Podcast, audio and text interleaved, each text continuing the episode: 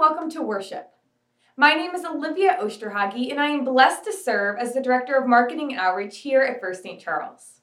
In just a little bit, Reverend Dr. Kate Hanch will be continuing the sermon series entitled Cringe.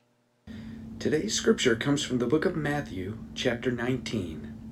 Then Jesus said to his disciples, I assure you that it will be very hard for a rich person to enter the kingdom of heaven.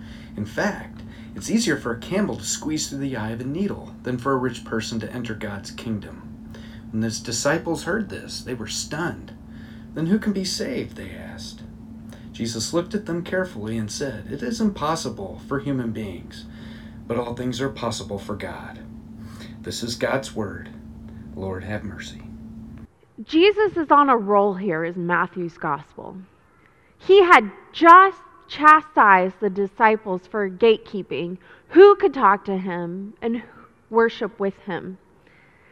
And then he tells blunt, then he bluntly tells the rich young Silicon Valley upstart that yes, he may do all the right things, but ultimately his God is mammon, his God is money, and not the one true God.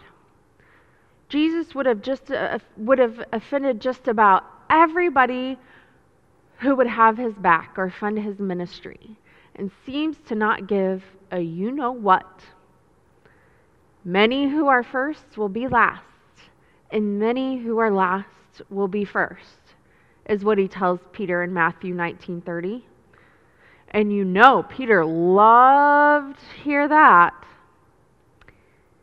And then and then in the middle of that nonsense, Jesus tells his disciples and the learners around him it's easier to go, it's easier for a camel to go through an eye of a needle than a rich person to get into the kingdom of heaven. And this saying, this saying of the camel through an eye of a needle, well, that's not original to Jesus. It appears in the Talmud, the writings that came after the Hebrew Bible was written, but before Jesus was around. As our confirmation students learned when we visited the synagogue, Jewish people today still refer to the Talmud, seeing it as helpful in their faith. This saying of the camel through the eye of the needle is also found later after Jesus lived on earth in the Quran, the Muslim holy scriptures. And Shakespeare even uses it too in one of his lesser known plays. Most likely, Jesus' hearers would have known about this common quip and would have known the ridiculousness behind it. And this saying, the camel through the eye of the needle, is common around the world and throughout the centuries. And the words still make us cringe. We like to domesticate parts of the gospel that tell hard truths about us. And this passage is no exception. And there's a reason that this particular passage is not included in any Sunday lectionary. An lectionary is a series of passages that some churches use in worship. This passage is not included in it. Now, some people like to moderate the saying. Surely Jesus wouldn't make such a big hyperbole. For instance, some make the claim that the passage refers to cable instead of camel. And in Hebrew, the words do sound similar, like they do in English when I was learning Hebrew, even the word camel looked similar to its animal counterpart. One of the few things I remember about Hebrew because it was a tough language. Now, however, most scholars think that the switch between camel and cable, or the switch to cable, happens in later versions of the scriptures and later manuscripts rather than the earliest, and most reliable manuscripts that we have of the New Testament. Now, others try to soften the saying by focusing not on the camel part, but on the needle part. These folks say, well, the eye of a needle isn't a literal eye of a literal needle the eye of a needle could refer to a pedestrian gate, which would be in the walls of Jerusalem. I've not been to Jerusalem, but those who have, like our Holy Land folks there now, could testify to the size of those pedestrian doors. They're small, and a camel could most not likely fit in there. The theory, however, is an enticing one. I mean, if you squeezed the candle, camel, or if it was a baby camel, then maybe it could go through those doors. But, and there's a but to it, isn't there? The earliest source we have with this interpretation is Anselm in the thousand, like in the 1000s, so like 1050s or whatever, or about 1,000 years after Jesus was born. And Anselm lived in England area, which is thousands of miles away from Jerusalem. So, needless to say, it's not the most accurate theory. Now, I find interesting that just as long as Jesus' words have been around, just as long as they've been around, we've been trying just as long to moderate them. When it comes to things we don't want to change about ourselves, we try to find ways around them, right? What is it about us, about human nature, that we try to tamp down the hard truths about the Bible, especially when it's talking about money? One of my study Bibles connects this saying to James 5. And do you think Jesus makes us cringe? I mean, James, James goes one step further. James 5, 1 through 4 says this Pay attention, you wealthy people. Weep and moan over the miseries coming upon you. Your riches have rotted, moths have destroyed your clothes. Your gold and silver have rusted, and their rust will be evidence against you. It will eat your flesh like fire. Consider the treasure you have hoarded in the last days. Listen Hear the cries of the wages of your field hands. These are the wages you stole from those who harvested your fields. The cries of the harvesters have reached the ears of the Lord of heavenly forces.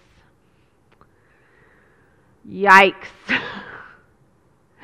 now back to Jesus. Back to Jesus. The disciples know the rich person can't get into heaven. And so the disciples ask, then how must we be saved? How can anybody be saved? And Jesus answers them It's impossible for human beings, but all things are possible with God.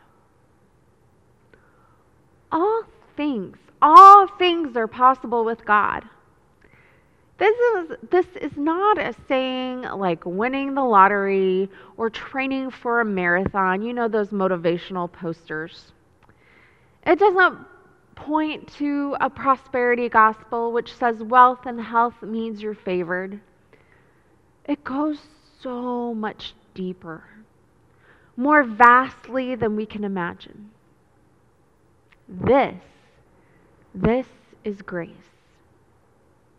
Grace, grace, God's grace. Maybe this passage gets at the heart to what it means to be a follower of Jesus, influenced by John Wesley. Because within the passage, we see both the abundance of God's grace and simultaneously, simultaneously the compulsion to live as a follower of Jesus Christ. Now, as UMC Deacon and the creator of the Wesley Brothers cartoon series, and it's a good series, Google it, check it out. Charlie, he's a UMC Deacon, Charlie Baber writes Grace and responsibility are key components for, of Wesleyan Christianity. For John Wesley, God's grace must have a practical application. In other words, grace is not an idea, but a free gift and experience we can cultivate through practices designed by God. Since the Protestant Reformation, we have often pitted the law against the gospel as if there is no grace at work and the rules God lays out throughout Scripture. And yet, Jesus explains that in the entire law can be summed up in this Love the Lord your God with all your heart, mind, soul, and strength, and love your neighbor as yourself. The law of love can be summed up in that. Yes, but it is spelled out in the actual study and practice of biblical law.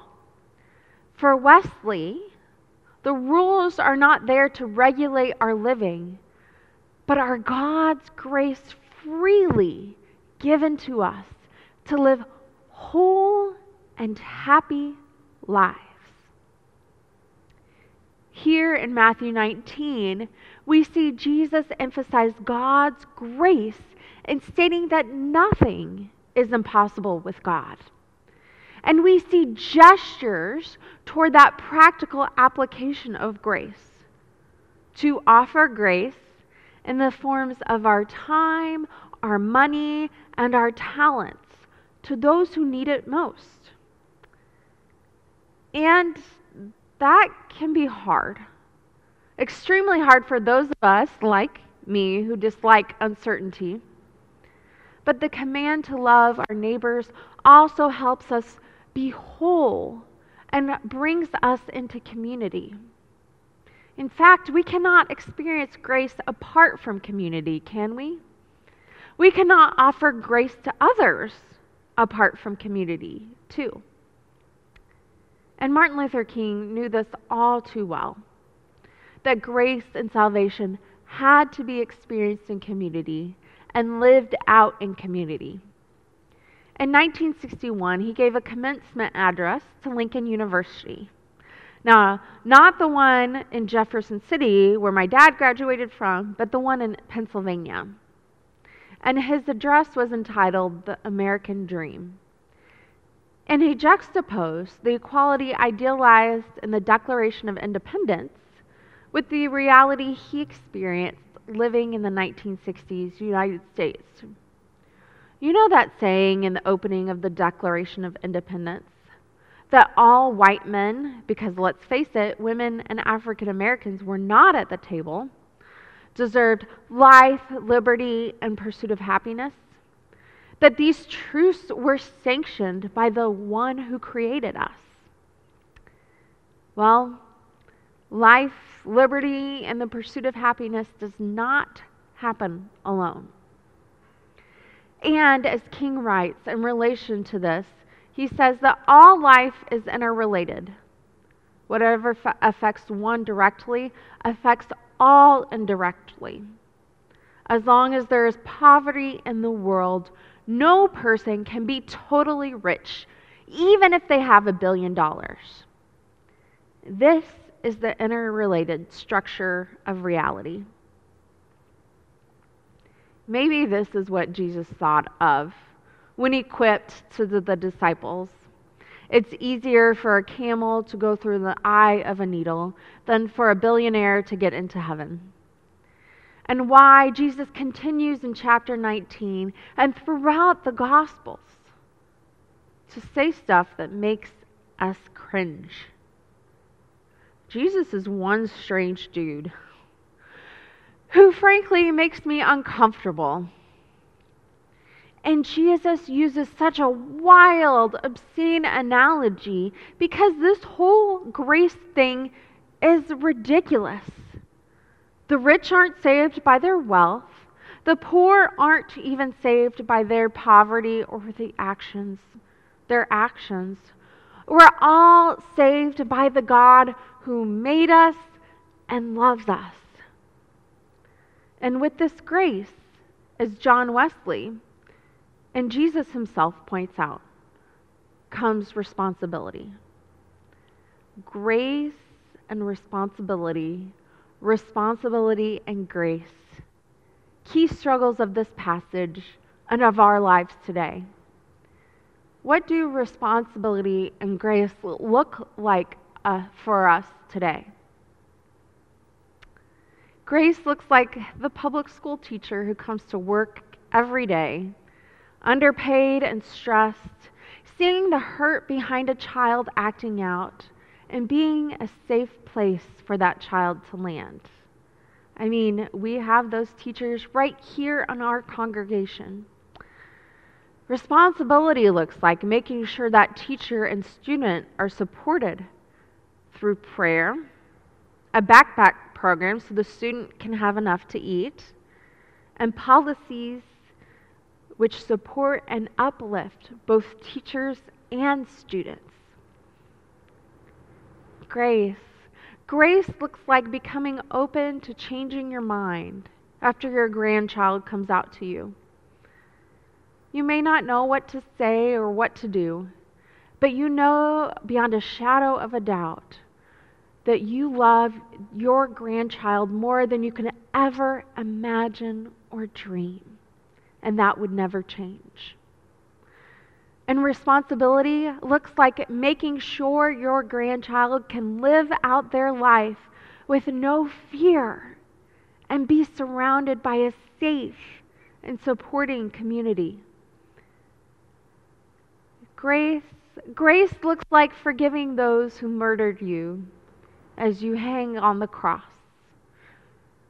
Jesus said, Father, forgive them, for they not know what they do. Responsibility looks like making sure other innocent people aren't imprisoned or murdered. Hebrews 13:3 reminds us to remember prisoners as if you were in prison with them and people who are mistreated as you were in their place. Ultimately, ultimately grace looks like love. And responsibility, responsibility too looks like love. And love, love looks like Jesus. Even if and when he does make us cringe.